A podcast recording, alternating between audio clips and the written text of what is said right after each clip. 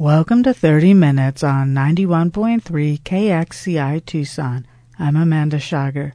Today on 30 Minutes, we continue with a panel from the Nuestras Raíces Pavilion at the 2015 Tucson Festival of Books called The Distorted Mirror. If books are the mirrors of the world in which we live, why are so many faces missing? Young adult authors Claudia Guadalupe Martinez and Isabel Quintero read from their novels and share their experiences about the importance of seeing oneself in literature.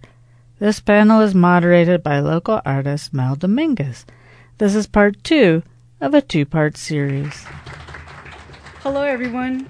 My name is Mel Dominguez, and we thank the Pima County Public Library for sponsoring this venue. Now I'd like to introduce you to the authors. Claudia Guadalupe Martinez grew up in El Paso, Texas, where she learned that letters from words from reading the subtitles of old westerns from her father at age six. She already knew she wanted to create stories. She went to, on to receive a degree in literature from the Claremont McKenna College on a full ride. Uh, her attention to completion of her first book, The Smell of Old Lady Perfume, which won the Best Young Adult Book from the Texas Institute of Letters and the Southwest Books Award. Our next author, Isabel Quintero, lives in the Inland Empire of Southern California. All right, that's also where I am from. With her husband, her love of reading and writing comes from her mother, reading to her before she went to bed, and from the teachers who encouraged her to keep writing. Her love of chorizo and carne asada comes from her dad, grilling on Sundays. She is a former elementary school library technician and currently teaches at two community college. Where do you find the time? I, I know I've asked you this before, but I want the audience to understand where do you both find the time to come up with something like this? You, you don't find time, you make time. And that's just um, the way it works. I there was a poet, no, sh- short uh, fiction writer, Brett Johnson, and he came to talk to um, a creative writing class that I was taking, and he talked about um, ass in chair time, and you sit your ass in a chair, and you take the time to write, and that's pretty much what happens because.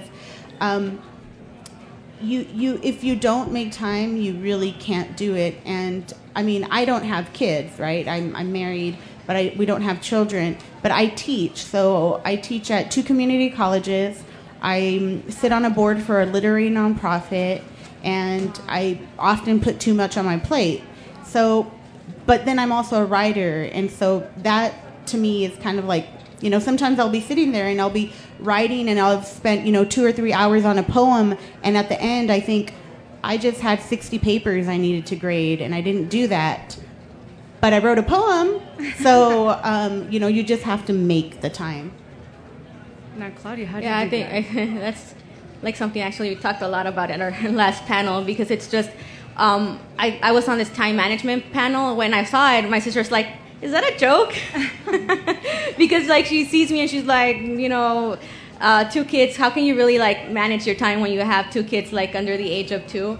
Um, so just you know, I for me, like when my kids fall asleep, sometimes like I I'm writing and my like son is nursing and he falls asleep and I write with like one hand typing while my son is like sleeping because the second I put him down he's gonna cry and then I'm really not gonna write anything at all. Um, but you know, it, I mean, it's hard. It's really hard. You know, when I wrote. Um, when I wrote Pig Park, I was actually I was doing graduate school. I was um, working full time, and I was pregnant. Um, and I thought, oh, this is like so like hard, but honestly, it's not like anywhere near as hard as like when they're actually out in the world and like they're running everywhere and they're like, you know, I don't know, jumping off the couch or whatever it may be that day. Um, but usually, it's just you know, nighttime. Like that's the best time. Wow, that's a, that's amazing. What are your favorite books that you can like you can share with us? What are your favorite books? Like what is there something that's out there that inspires you? Right? Yeah. So, um, I mean, we go through. Well, at least I do. I, different stages, but my favorite book is East of Eden by John Steinbeck. Um, I'm a huge John Steinbeck fan, so I have like two posters in my room. Maybe I should admit that to people that I have like a little John Steinbeck shrine in my room. But um, I love John Steinbeck. I love um, Michele Serros, and her book Chicana Falsa, it really, it really changed my life. Um, and I actually, um, she gave me some advice, which is why Gabby was actually published when it was published, and I was able. I interviewed her for um, for this thing, and and I was able to speak with her, and she was able to give me some advice on various occasions. So um, that, and then um, children's books. I always love children's books. I mean, there's so many books out there, uh, poetry books. I mean, I'm a huge Sylvia Plath fan, and and I love you know Allen Ginsberg and children's books. I love. I'm infatuated with Yuyi Morales right now. Like I just, she's so freaking amazing, and um, what she does with with art and how she presents it to kids and and you know the multimedia work that she does. I just love her. And I was mentioning earlier, uh, Duncan Tonatiuh. I always say his last name wrong, but he wrote um, "Separate Is Not Equal" and um, Pancho Rabbit and the Coyote. I just love their work. So Yeah, he was at our tent last year. yeah, he's he's he's so cool. Yeah, yeah, yeah he is. so cool. Yeah, I, you know, I think that yeah, that question is really hard to answer because you go through phases, and um, you know, I, I feel like I fall in love with every book I read almost. Um, you know, like there's a new way of falling in love with it. Cause, because if- if I pick it up, it's because it was something that I really wanted to pick up, especially now. You know, because it like to read a book takes time, and I don't necessarily have a whole lot of time. Uh, so if I picked up that book, it's because I really wanted that book. Um, What, what Like- makes you What makes you pick up that book? Is it the cover? Is it what you've heard about it, or what, what is it about it? A little of both, I think. You know, like sometimes I like to just open a page and read a little bit of it, you know, and see what's in it, which my nephew does too. Um, and so, you know, it, it just you like you read just you know I just read a little bit, and that's enough for me to see if I want to. And sometimes there's books that are really hard to get through, you know, where I'm like, ah, why, did I pick this book, right?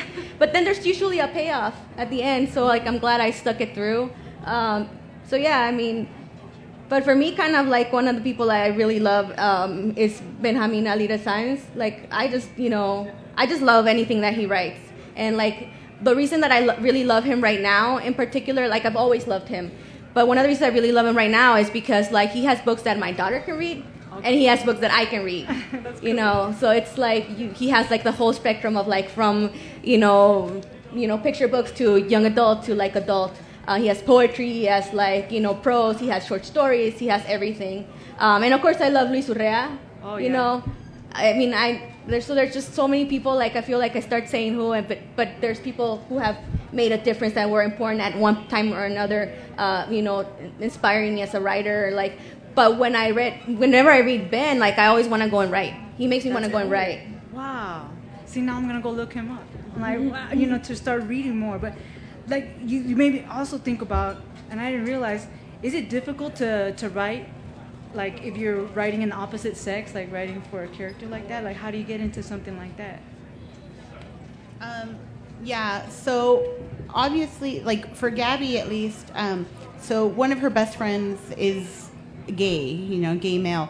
I'm not a gay male, so um, I, or a gay male teen, right? So he's a teenager, and I, what I did was I spoke to a lot, for me at least, I spoke to a lot of my gay male friends about their experiences as gay male teens, and so it's you know a group of them that I asked very specific questions, sometimes inappropriate questions, but you know, ask them, how would a, a gay Latino boy refer to this? What would he say? You know, and I would ask that question over and over, and then I kind of compiled, you know, the story, you know, how the character in that way. That's really cool. I, I have like a huge family. I have like three brothers, and I have a ton of nephews and nieces. So for me, like they're always kind of the go-to resource. Like I happen to have you know nephews and nieces that are teenagers right now. Um, so I'm really lucky. Like you know my nephew's right here, and he's a teenager, and so that's like an excellent resource right there. That's cool. Uh, can I ask? So, is all your family from El Paso, Texas? Everybody's still there. Yeah, yeah. I'm the only one who left. Oh my lord! How about you, Isabel? Where's your family from? So, um, my parents are from Mexico. My dad is from Sinaloa, and my mom is from Guanajuato. And they both um, immigrated in the late '70s separately. Like my, they met here in the United States. Um, but my mom's family, like my aunts and uncles, they're here. Um, but my dad's family, he's the only one here from Mexico, so it makes it kind of hard for him. But yeah. Oh, crazy. I have kind of like a James Lipton inspired question. I, do you? What is your favorite word? Yeah, I did. In Spanish, it's arbusto, did. wow. but in English, I don't know. Oh. I've got to think about that a little bit. That's cool. yeah. I, you know, you've made it impossible for me. I don't. I just. What do I say a lot? I don't. Is there a word I use a lot? I don't know. Honestly, it's, I- that's, ha- that's the hardest question Yeah. I've ever been asked. I think because And as a now you're writer, gonna you love remember me. words. Right. it's a good question though. Now when I be thinking about it, I'm like, do I have a favorite? Word. Mm. Where, well, yeah, because I figured I'm going to be speaking to you all, and is there something that may be like a trigger word or something like, like for me in Spanish, it's just a letter when so, like W, like W, like wow, it just something about it. I don't know. I had, to, I had to ask. Well, now with that James Lipton, I had to ask also as well. Um, if heaven exists, what would you like to hear God say when you arrive at the pearly gates? Because Oh, I don't think. I've ever. uh, This is my chance to ask some Latinas, right? Um, everyone's welcome. oh, that's cool. I like to hear. Well, you know, depending on when I die, I like to hear. Here's your dad. Oh, He's been waiting awesome. for you. Oh, you Yeah. make me cry. This is how the books had me. I was like, oh, by myself, you know. oh my! And for me, I hope that when I see him, I make him laugh. Can you Oh, please read an excerpt? Sure. All right, so I'll just read um, the opening. So it's in diary format. Um, so you're you're the whole time you're in Gabby's head. July 24th. My mother named me Gabriela after my grandmother, who coincidentally didn't want to meet me when I was born because my mother was not married and was therefore living in sin.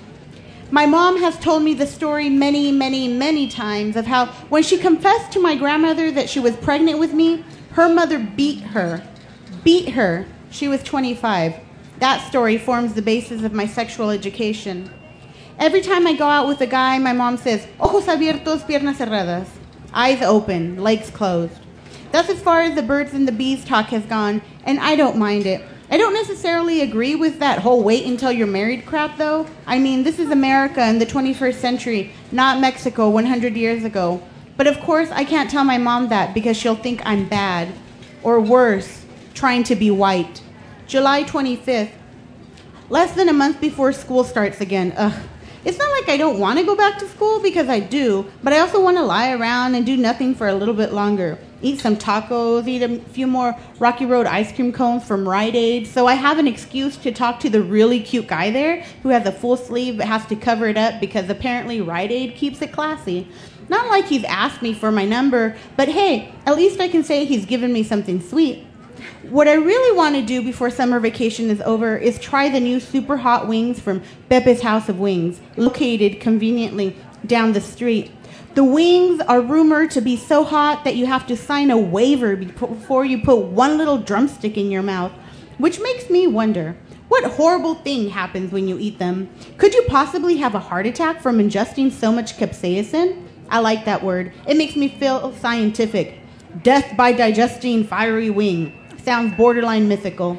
Maybe you stop breathing but are on such a spicy wing high that it doesn't matter because it's the best thing you've ever eaten and it's like there are angels lifting you into heaven while your mouth burns away here on earth. But with my luck, I'd probably just get the runs. Right now, though, I seriously have to get up and clean my room before my mom sees the little treasures under my pillow. That woman is always finding my stash. July 25th, later that same afternoon. Okay, so I met up with Cindy and Sebastian, and we had the wings at Pepe's House of Wings. But my best friends are weaklings when it comes to spicy food and only ate barbecue and lemon pepper wings, chickens. I, however, ate the super spicy, aka caliente caliente wings. It felt so good signing that waiver, like I was about to do something so epic, so courageous, so dangerous, and so for the benefit of all humankind that I would be willing to sign my life away to do it. Of course, it would be just like me that the most dangerous thing I have done up to this moment would be food related. Ugh. Note to self lose some weight. It is senior year after all.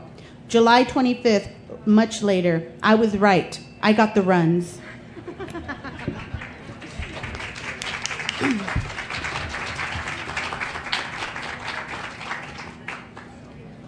so I, I actually packed a whole lot of diapers, but I didn't pack a copy of my book. so I'm gonna borrow the book from the table. Awesome. So this is um, chapter three. The small hand on the clock hovered above six. I pulled the ba- bakery's blinds and locked the door. I walked upstairs and down the hall. We can't do this. We won't even cover our costs this year. year. We don't have money for that man's fee, my mom said to my dad. That's because a man's come into their life and wants them to build a giant pyramid in the middle of the park to bring people back to their neighborhood. So much for trying to find the positive in this. My mom pushed her fingers through the ash of her hair. She waved the envelope I recognized as a letter from the bank in the air and lectured my dad about money with all the passion of one of those TV preachers. You heard. It'll more than pay for itself, my dad said. A few things had kept the bakery afloat. My parents owned the building and the equipment, though the equipment was old and worth little more, more than a cumin seed. There was no payroll since my mom, dad, and I were unpaid employees, but we still had to pay utilities, supplies, taxes, and permits. My dad had mortgaged the building the year before just to get by. We have enough, my dad insisted. We put off some bills a little longer. Dad, Mom, I interrupted. Both turned to look at me. Are we gonna be okay? Neither answered. We're working this out, my dad finally said. You just worry about getting to the park tomorrow. My mom shook her head from side to side and chewed the bottom of her lip. She walked away. Of course, they couldn't just say that everything was wonderful or everything was going to crap. They couldn't know for sure. The bakery had seen its share of struggles already. According to my dad's stories, my abuelita Carmelita Burciaga, his mother, was a widow who'd made ends meet by taking in other people's laundry back in Mexico. She'd accepted a baker as a second husband so that my dad would learn a respectable trade. My dad's then narrow frame, once fragile like the spine of a book, had grown straight and strong from netting myself from toiling in the sun. It had been good going until the torrid hot summer the baker died. My dad took a job unloading and loading corn from trucks from dusk till dawn so he could raise enough money for a bus ticket. He'd ended up here. He stepped off that bus in the dead of winter, January. The soggy gray city had made dreaming dismal. The factories were angry monsters, but a mean to an end. He took a job at the American Lard Company and roomed with coworkers. The group of men slept in shifts and rows on the floor of their studio apartment. His wages paid for the necessary with any leftovers tucked away. My abuelita Carmelita sold everything she owned to come and help him. Together, they raised enough money for a, for a decent down payment. They financed the rest using an uncle's help. They sold everything they baked from mid morning that first day. They even took orders for the next week. Things seemed to be looking up. A few months later, my dad found my grandmother dead of a brain aneurysm. His world crumbled. But despite that loss, my dad pushed on. Are we going to be okay? I looked at my dad. My dad couldn't give me a simple answer to my question because he was hopeful. He was willing to gamble, but it wasn't just up to him or my mom or me. Our entire neighborhood was on the line. I hurried up the stairs. I walked to my room and threw myself down on the bed. One thing was clear this wasn't Mesoamerica. Mas America, maybe. Or maybe even Masi America. We weren't Egyptians or Aztecs. As a matter of fact, we weren't exactly one thing. My dad was as Mexican as a mariachi hat, but my mom had grown up right down the street. Josefina was half Polish. The Sanchez sisters had a daddy no one ever talked about, and so on. And despite these strikes against the new plan, I still wanted to be hopeful like my dad. I would chase hope, wrestle it down, and hold on to it like him. I tried to tuck my worries about tomorrows to the back of my head. I pushed them under a doormat. I locked them in a closet with El Cucuy and my other childhood monsters. I put them in my mouth and let them sit there like bites of stale bread until they softened enough for me to swallow.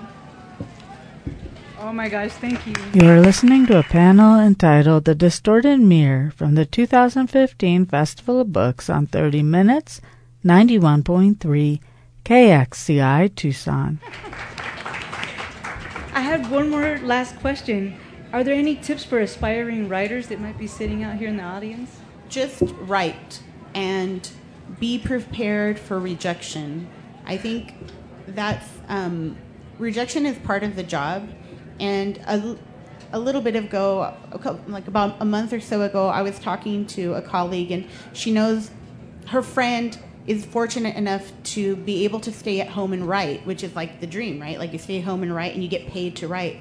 Um, and she hasn't published anything, and she's thinking about quitting because she sent out her, her book three times and it's been rejected three times. And I just kind of laughed because, you know, rejection is part of the job. Dr. Seuss, I think it was rejected 74 times. And whenever I think, oh, this is like the 10th time my book's been rejected, I think, okay, I've only got 64, you know, 64 more times to be rejected.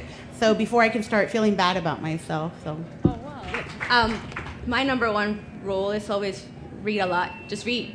Read everything you can find, you know, because that's how you learn what works, what doesn't work, what you like, um, and it's always inspirational. Um, so, so for me, like reading is always, you know, just read. Um, and then to touch on the same thing that Isabel did is, you know, I tell people that, you know, the difference between a published writer and an unpublished writer is that the published writer didn't give up. They just didn't. yeah. Wow, that's really awesome. I've, I've, it's been such a pleasure to stand up here and ask you questions and share you with Tucson Festival of Books. I mean, it's it's really awesome because of the way that the world is changing with electronic books and you know, and the way that libraries are going and the, some of the, some of the politics that take place in Arizona. So um, I feel really grateful to have the both of you up here and the kind of writing that you're doing. I think it's super awesome, and I and I can't wait to see more of your work. so for a few more questions, would anyone like to step up to the microphone and ask these ask the art, authors some questions? I mean, what is the age? Um, for my book, I would say, depending on content. I mean, every reader is different, but I'd say 14 and up only because I don't want to get in trouble by like by schools, right? Um, content wise, I think readability, you know, middle school and up, but content wise, probably high school and up.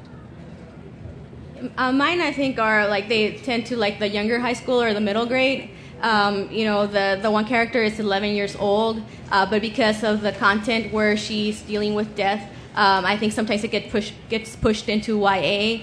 Um, Pig Park is, I think, a little bit more YA. She's she's uh, 15, so she's a little bit older. Um, readability, um, you know, even though Smell of Old Lady Perfume um, is like younger, it actually the lexile on it is higher than Pig Park because it has a lot more Spanish, and so that pushes up the lexile on it.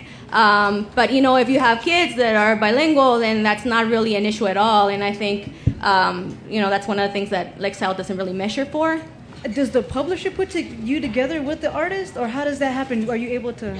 Yeah. Um, so the artist um, is Zeke Pena, and you should look him up because um, he's awesome. And he, I I did a zine, and um, he kind of took inspiration from there, and then but they but they're the ones who, at least for my book, that I I didn't know anybody, so they picked the oh, artist. Cool. Yeah, mine. Uh, I don't. It, it was a designer that they you know usually use. Um, they did like ask me what I thought about it before they, you know, decided on a final layout. But um, but it's it, you know the guy who did this, his name is um, Serge, and he's awesome. I mean, people look at the smell of Old Lady perfume because it's a younger book, so they he put you know they put pictures in here, and it's a lot more design heavy because it is for younger kids. Um, and people look at the pictures that he like took, and they think they're pictures of my like they think it's a picture of my house but he just did such a good job capturing those images that it's not a picture of my house but you know you believe it. You know there's a picture of a library and people think it's my library. It's not my library but it, he just did such a good job. You're like oh your dad's truck? No it's not my dad's truck but it, but he did such a good job. I mean um, he reads the books you know and he he goes from there. Um, you know one great thing about it too and like one of my nephews is gonna get mad because i mentioned this because he's like angry that they did this but um, they used my niece um, as that's the character that's supposed to be me. Um, and so he thinks it should have been him. that's pretty cool. I think that's really cool. I mean, there's so many things to ask. Like, I, I was I was trying to put it together how I would ask that, but like, I mean, it, for the picture books, like, what style is it gonna go into? Like, or or is that already in the in the in the works when you're doing something like that? I have like have like a dream in my head, like of what I'd like, but I think it's. I've never written a picture book, like I've never had a picture book published, so I know that usually uh, publishers they have illustrators, um, like you, they pair you up with someone who they think is best. But if I had it my way, like one of my books, I would totally like pick Yuyi Morales. That's where I would go. Like, oh, that's awesome. That's what I want. oh man, but what's the dream? You know. I mean, can you share us? Uh, no, that's that's the dream. Yuyi Morales to have her illustrate my words. That, oh, that's sweet. that would be terrific. That is super sweet. And so for the picture book, what do you is is that something you already thought of? Like, is that no, somewhere? You know, um, yeah, we don't really get much say in it, you know, unless you're like an author or artist, like they don't they don't care. Like a lot of like uh, agents now are like starting to pair themselves, you know, they're starting to pair the the author with the illustrator so you can work with them from the onset. Uh, but that's like kind of rare, right? Usually it's just the publisher decides who and what. Um, and they might, I mean, if it's small press like Cinco Puntos, they might ask you what you think beforehand. But probably, I imagine the big publishers probably don't really care what you think. Because um, Duncan Tonatiuh, he he created his own artwork. Am I right? Yeah, but his own words as well. So Yes. he's he- like um, um, Claudia said, um, arter illustrators, artist illustrator. So it's kind of writer. Oh my God, I can't talk. Writer illustrator. So he did both parts. Um, so I really enjoyed the zine component of your Oh, book. thank you. And how um, you know you're presenting this for younger audience. Mm-hmm. As I read it, I was kind of like, this is for me. This isn't young literature. Okay. this is like you know this was my middle school experience, and it's Yeah. kind of like I think it might be based on like context and and people's upbringings, like very kind of like Yeah. contextualized. No, definitely, yeah. Um, but I really like the zine component, and I was just thinking like how like future projects that you might think ahead, like you know, are you gonna incorporate like zines and maybe like kind of influence kids to kind of be authors of their own in, within zines? Yeah, so with the zine, um, that's a big thing because I, to, for me, writing is empowerment. And so, um, one of the panels, yes, well, the panel I was on yesterday, we talked about uh, writing at least as activism. And so, zines are like our big part of activism. And um, I would like to have artwork components to them. I don't know if I do more zines, but I know that like when I go, I'm doing some high school visits. Like part of the components that I do the workshop is a zine workshop to have students do that. But maybe, maybe in the future do something a little bit more crazy. Like Claudia was saying, you read you read so much stuff, and you start looking at different formats than just kind of like basic you know, chapter one, chapter two, how you can expand. And so the zine let me do that a little bit. It's arbusto. It's just bush, and, but I like how it sounds. I like how it sounds in Spanish. It just sounds so beautiful to me. Great. Thank you for your questions. Are there any more out here? Uh, this is for Isabel. Um, you said you're a poet first, so which literary literary elements do you love to use, or what do you have in mind when you're writing your poetry?